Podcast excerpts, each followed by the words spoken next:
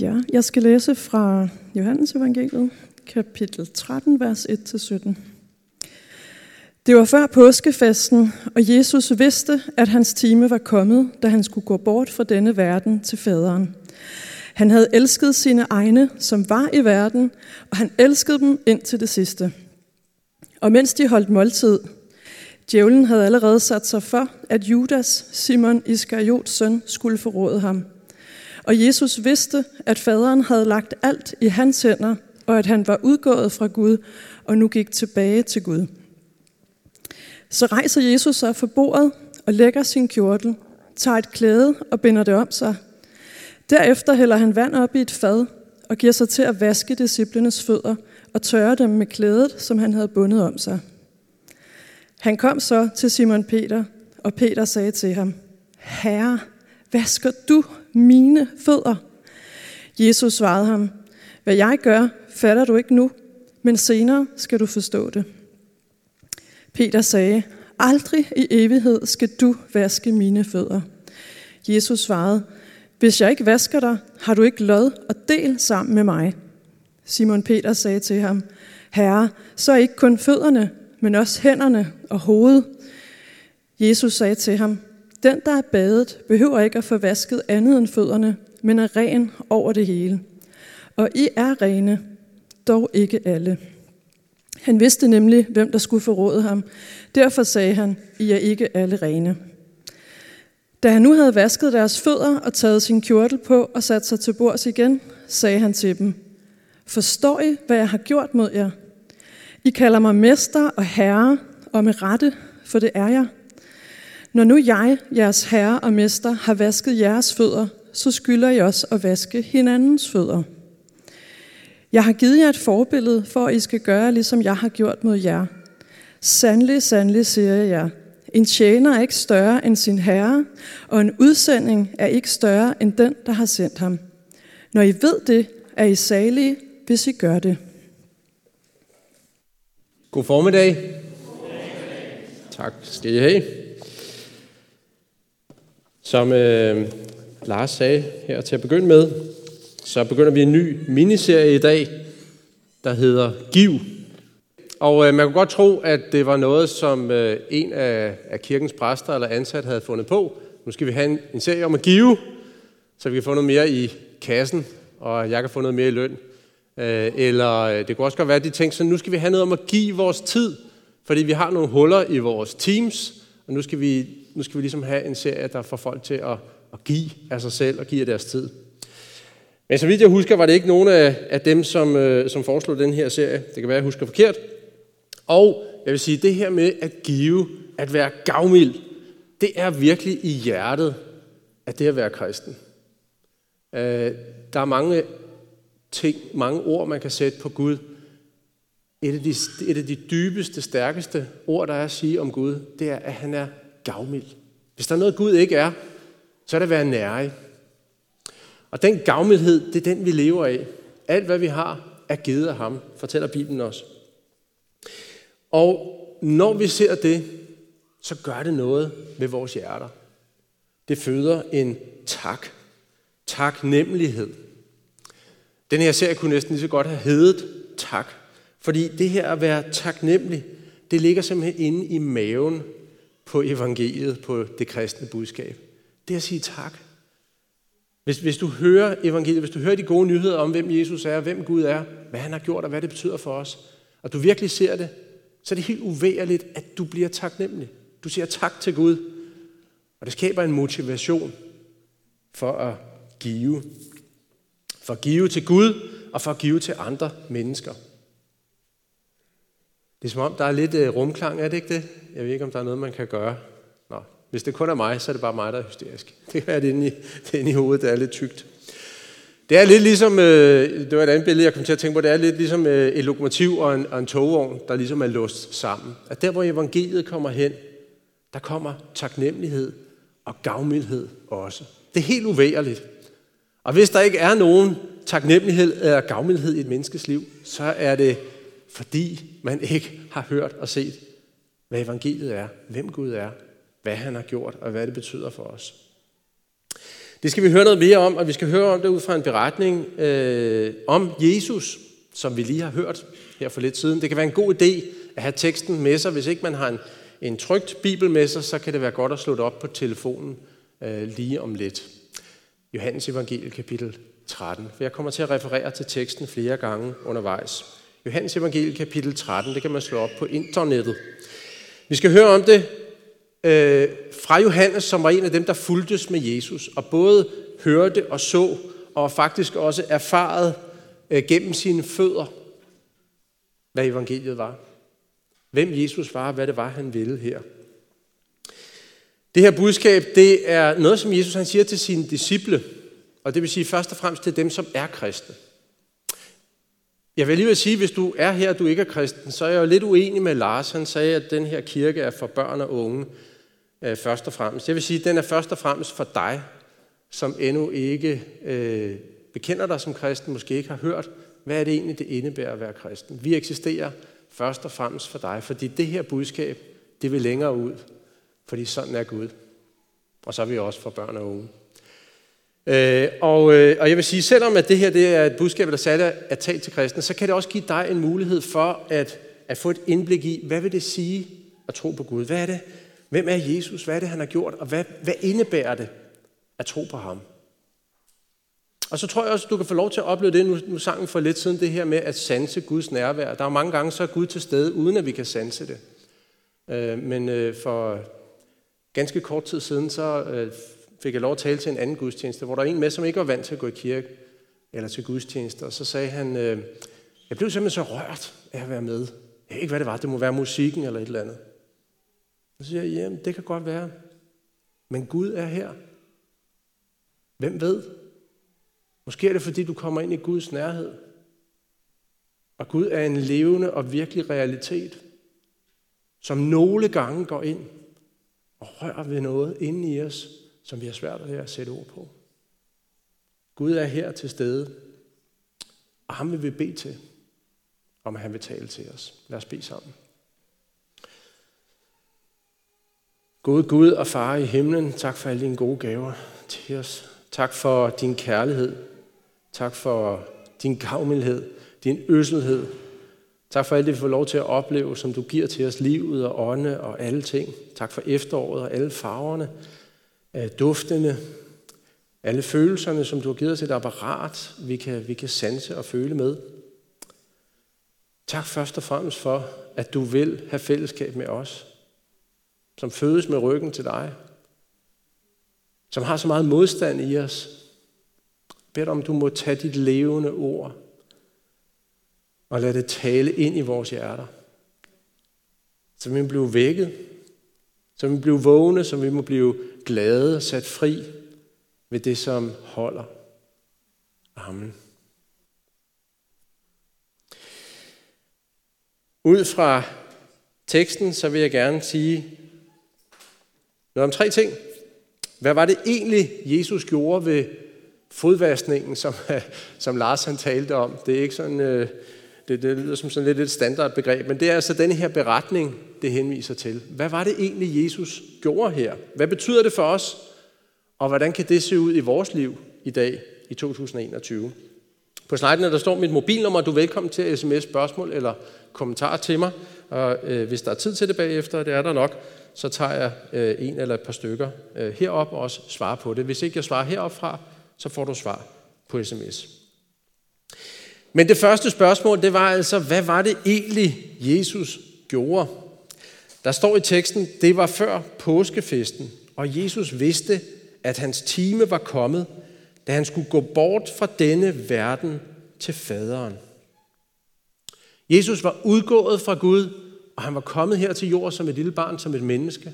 Og nu vidste han, nu er det snart tid til at gå tilbage. Han vidste, at hans time var kommet, og han vidste, hvad han skulle gennemgå. Han vidste, at lige om lidt, lige efter den her begivenhed, så ville han blive taget til fange, han blev tortureret, han blev hængt på et kors, han ville møde Guds fulde straf og dom for al den ondskab, for al den synd, som er i verden og i os mennesker. Han vil gå ind i døden for sine disciple. Han vidste godt, at disciplene hans lærlinge, ikke fattede det endnu, men at en dag ville de komme til at forstå, hvad det alt sammen betød. Det er ikke sådan noget, man kan tænke sig til, selvom Jesus han viser det her. Så er det noget, man har brug for, at Gud selv går ind og åbner øjnene for, hvad er det egentlig, der ligger i det her. Jesus vidste, står der, at faderen havde lagt alt i hans hænder. Jesus vidste, at lige om lidt, så skal jeg dø, men jeg skal også stå op fra graven igen. Jesus vidste, at når først han stod op fra de døde, så ville Gud overgive al magt til ham. Al magt i himlen, al magt på jorden. Der står i Bibelen, at Jesus han bærer ikke jorden eller mennesker i sin hånd, selvom vi siger det. Han har ikke engang brug for sin hånd. Han bærer det ikke engang med sine fingre. Han bærer det med sit ord, står der i Hebræerbrevet kapitel 1. Jesus vidste, at Gud havde givet ham al magt og autoritet.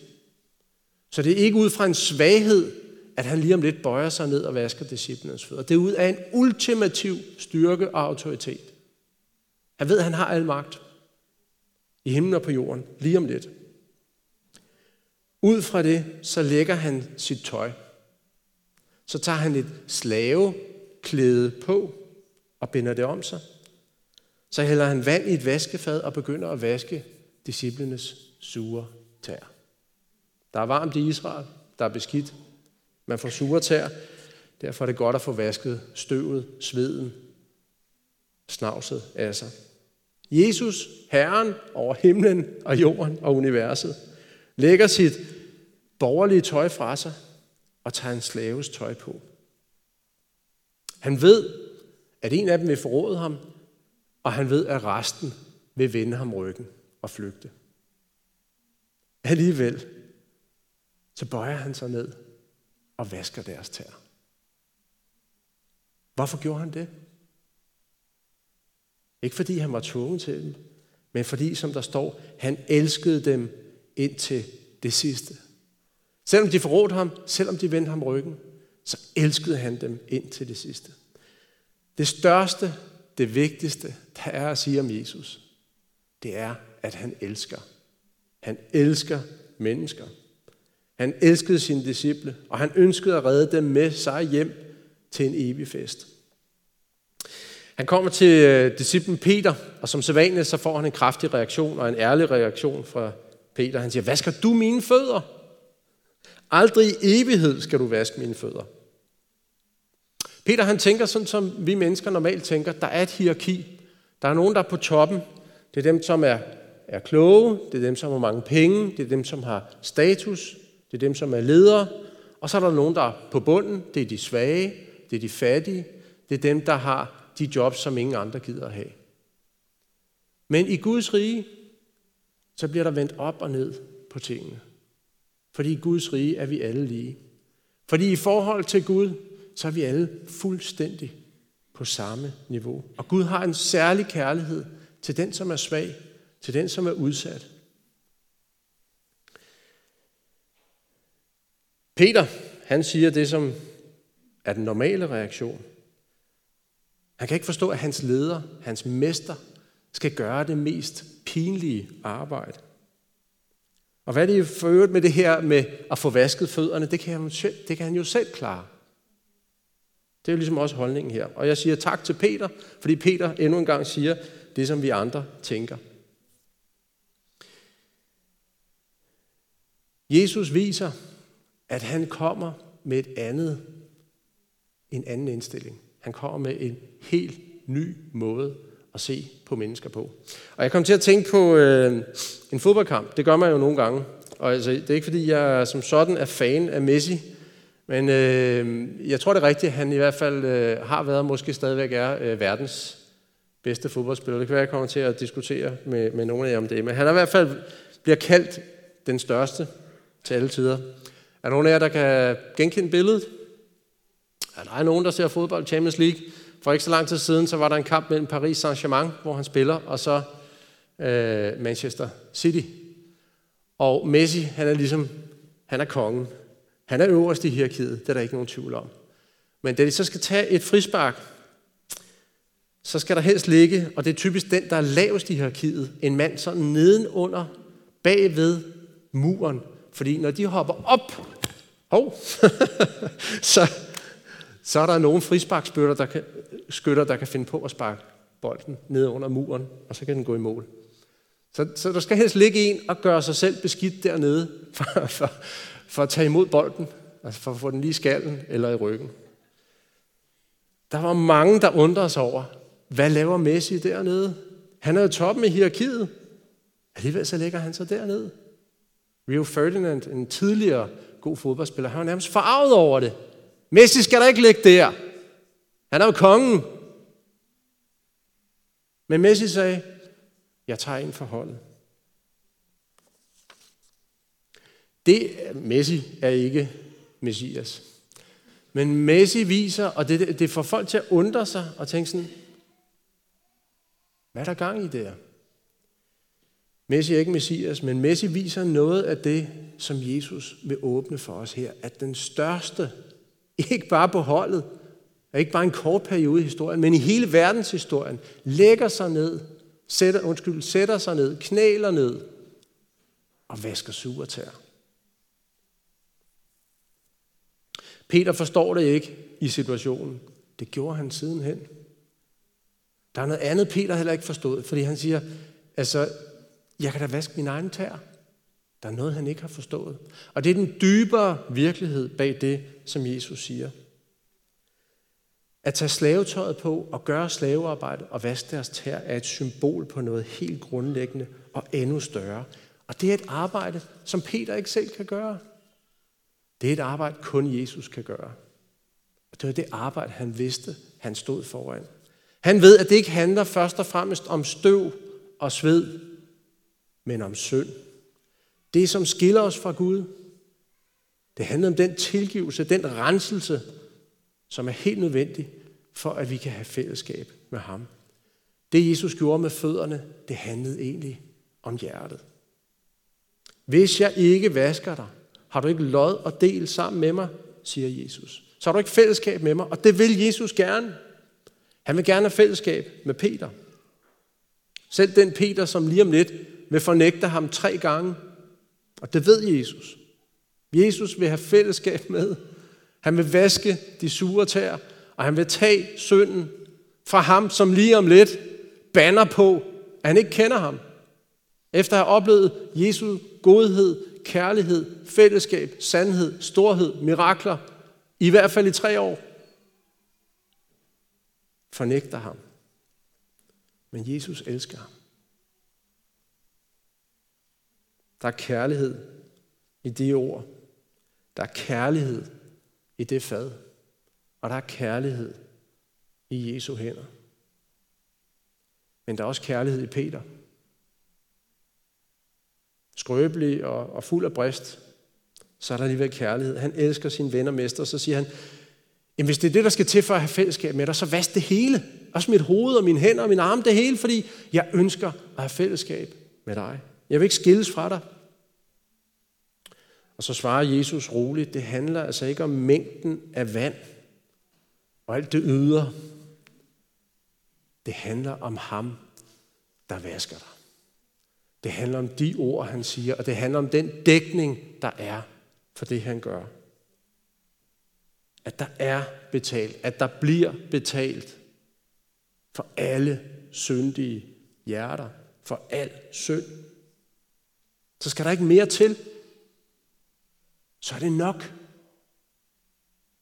når bare der er dækning for det. Og det er der på grund af den Jesus var, på grund af den magt, han havde, og på grund af det offer, han gjorde.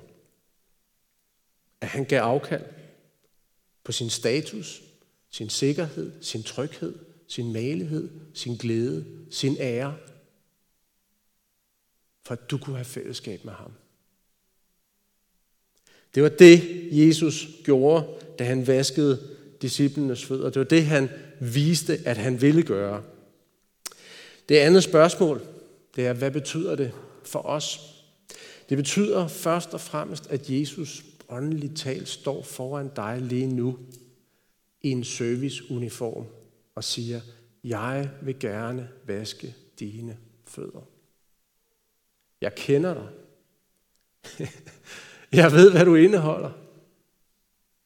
Jeg kender din smålighed. Jeg kender din kujonagtige måde at svigte mig på. Jeg kender din brist.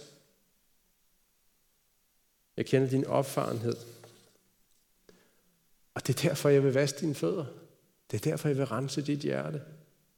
Jeg vil både tage din synd, og jeg ønsker også at tage din dårlige samvittighed, så du ved, at det er nok det, jeg gjorde for dig. Du ærer mig ikke ved at sige, jeg skal lige forbedre mig lidt. Jeg skal lige selv vaske mine fødder sådan nogenlunde, og så kan jeg komme til dig, og så kan jeg rigtig møde dig. Du ærer ham ved at komme, som du er. I Jesus' butik, så står der ikke, hjælp søges, som om han har brug for dig. Der står, hjælp gives, tilgivelse gives, renselse gives. Jesus ønsker at være din tjener. Det er sådan, du er ham ved at tage imod hans tjeneste. Han har ikke brug for dig, men han elsker dig. Han kender dig, og alligevel elsker han dig. Så kan du have lod og del med ham. Så siger Jesus, så kan du komme ind i min indercirkel. Jeg vil være din bedste ven. Jeg vil være din kaptajn på dit livs fart. Jeg kan være din redningsmand, din ledestjerne, din mester, din Gud. Ikke fordi han er billig. Ikke fordi han har brug for flere disciple. Ikke fordi han ser et særligt potentiale i dig eller i mig. Men fordi han er god og gavmild og ydmyg. Fordi han elsker og bliver ved med at elske. Han gik ind i helvedes hjerte med din søn og med min søn. For den skulle blive i graven. For at du skulle blive fri, for jeg kan blive renset og fri. Han gav alt. Og det er derfor, han er så meget mere end Messi, selvom Messi er en fin fyr. Han er ikke Messi, han er Messias. Han er den eneste ene. Han gav alt.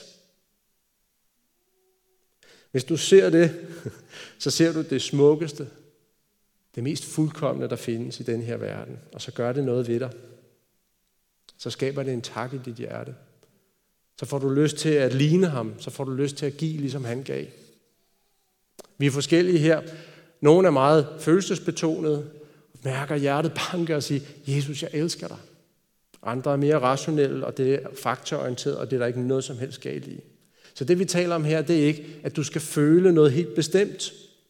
Det er helt fint, hvis du er en rationel type, der ser skønheden i det her kosmiske spil, som er det mest virkelige, der findes. At Jesus går ind og tager den plads, som jeg skulle have haft, for at give mig den plads, som han har fortjent.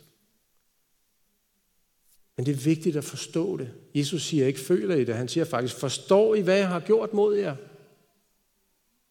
Og så siger han, når nu jeg, jeres herre og mester, har vasket jeres fødder, så skylder I også at vaske hinandens fødder. Jeg har givet jer et forbillede, for I skal gøre, som jeg har gjort mod jer. Når I ved det, er I salige, hvis I gør det. Så er I glade, hvis I gør det. Fordi I får lov til at deltage i den her givertjeneste, som Jesus viser os hjertet af. Det tredje spørgsmål, det var, hvordan kan det se ud i dag? Jeg vil sige, det kan se ud på mange måder. Jeg vil komme ind på nogle af dem lige om lidt. Men uanset hvem vi er, hvilken livssituation, familiesituation, jobsituation vi er i, så er der en ting, som vi alle først og fremmest er skyldige at give hinanden. Og det er tilgivelse. Det er det allervigtigste. Ligesom vi er blevet tilgivet alt, må vi tilgive alle, som gør uret mod os. Måske især vores nærmeste. Din egoistiske ven. Din irriterende ægtefælle. Din tjuskede kollega. Din enerverende mor. Du skal ikke gøre det for at blive tilgivet. Men fordi du er blevet tilgivet. Alt er blevet tilgivet dig. Alt er blevet taget bort. Så må du også tilgive andre.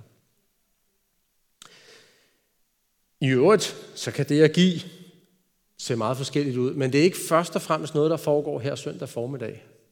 Fordi vores normale liv, det bliver levet fra mandag morgen til lørdag aften. Derhjemme, der handler det om at skifte bleer, tage opvasken, samle beskidte undertøj op, og ikke kun dit eget. Rense afløbet, selvom det ikke er dine hår, der ligger dernede. Ligesom Jesus tog det møg, der ikke var hans eget. Dit møg for eksempel. Og gør det igen og igen. På jobbet, så handler det om at være opmærksom på dem, som andre ikke ser, for eksempel. Tag de opgaver, som ikke nødvendigvis bliver set og vurderet højt. Fordi Jesus tog den værste opgave, der findes på sig. Lod sig ignorere, lod sig håne og ydmyge for dig.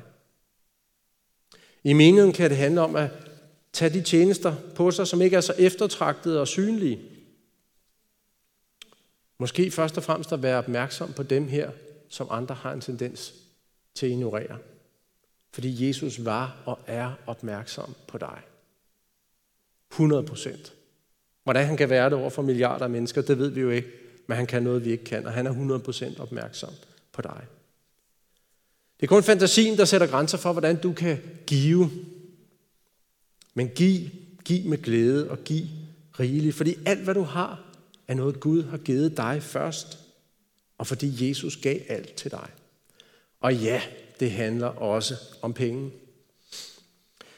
Jeg tror, en af hindringerne nogle gange for sådan en stor gavmildhed,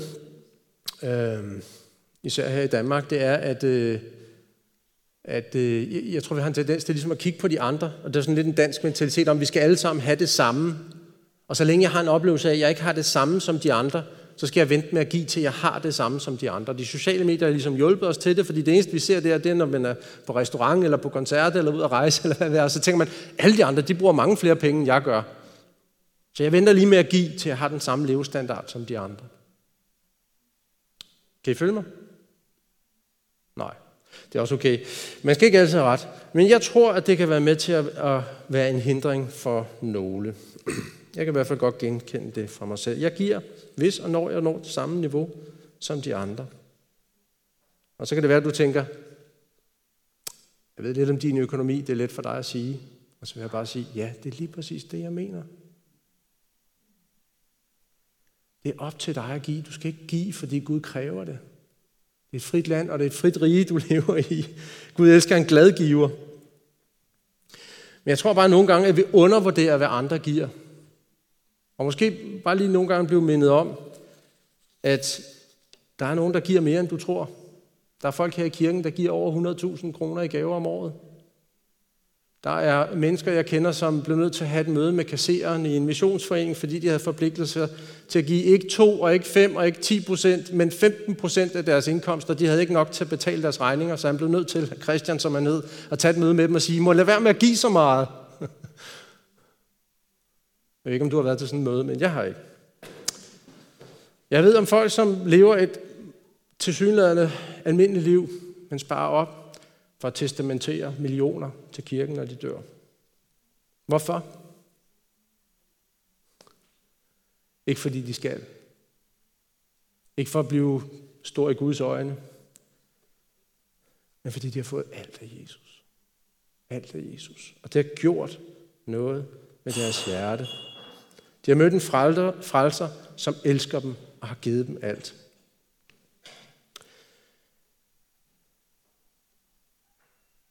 Det er tankevækkende, når man ser på kirkehistorien, hvor mange gange at vækkelses- og væksttider for kirken har været præget af overstrømmende gavmildhed. Prøv at læse noget om nogle af de første århundreder i kirkehistorien. Det er tankevækkende så mange velstående, veluddannede folk, som hører evangeliet og ser, hvad det indebærer, og så opgiver de deres karriere, opgiver deres penge, for at det her budskab kan komme længere ud. Nu har vi lidt knas med projektoren, så jeg tror bare, jeg nøjes med at sige, at jeg synes, det er tankevækkende. Det er ikke fordi, det er sådan, at hvis vi giver, så kommer der vækkelse eller sådan noget. Men det er bare tankevækkende at se, at der, hvor der er liv, der, hvor der er åndeligt liv, der, hvor der er gennembrud, der kommer der en overvældende gavmildhed.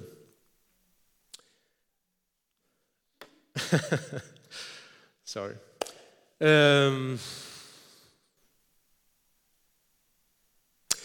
Når det er sagt, så vil jeg sige, nogle få, tror jeg, er kaldet til den her overvældende gavmildhed. Nogle få er kaldet til at opgive en stor formue og en stor karriere for gæld. Men for de fleste af os, så er det ganske almindelig gavmildhed hver dag og hele tiden. Ganske almindelig gavmildhed. Og det er det, jeg vil opmuntre dig til at starte med. Ganske almindelig gavmildhed med dine penge, med din opmærksomhed og med den mest begrænsede ressource, vi har, din tid. Når man siger sådan noget her, så ved jeg altid, at der er to slags mennesker. Mindst, som lytter til det her. Og det er tit noget, jeg tænker på, når jeg skal sådan ligesom sige noget, hvor man også opmuntrer nogen til noget. Der er nogen af jer, som altid tænker, jeg burde gøre noget mere, jeg burde give noget mere. Jeg kan gøre mere for Helle og Robert og Therese og flygtninge og de sultne børn i Afrika osv. Men mere, mere, mere. Og jeg er blevet mindet om, at til jer, tror jeg skal sige, på trods af det, der står som tema i dag, som et budskab fra Jesus til dig, der gør for meget, og i en vis forstand giver for meget. Nu må du blot være barn, og ikke tjener. Nu må du være lille, ikke stor. Nu må du blot hænge armene langs siden. Tro ikke, det er dig, der bærer mig. Tror du, jeg må holdes oppe hele tiden? Husk nu på, det er mig, der bærer dig. Nu må du blot være svag. Giv slip på ansvar. Jeg lever fortsat, selv når du er død. Nu kan du tage imod og ikke give. Jeg vil holde dig og øse af min fred.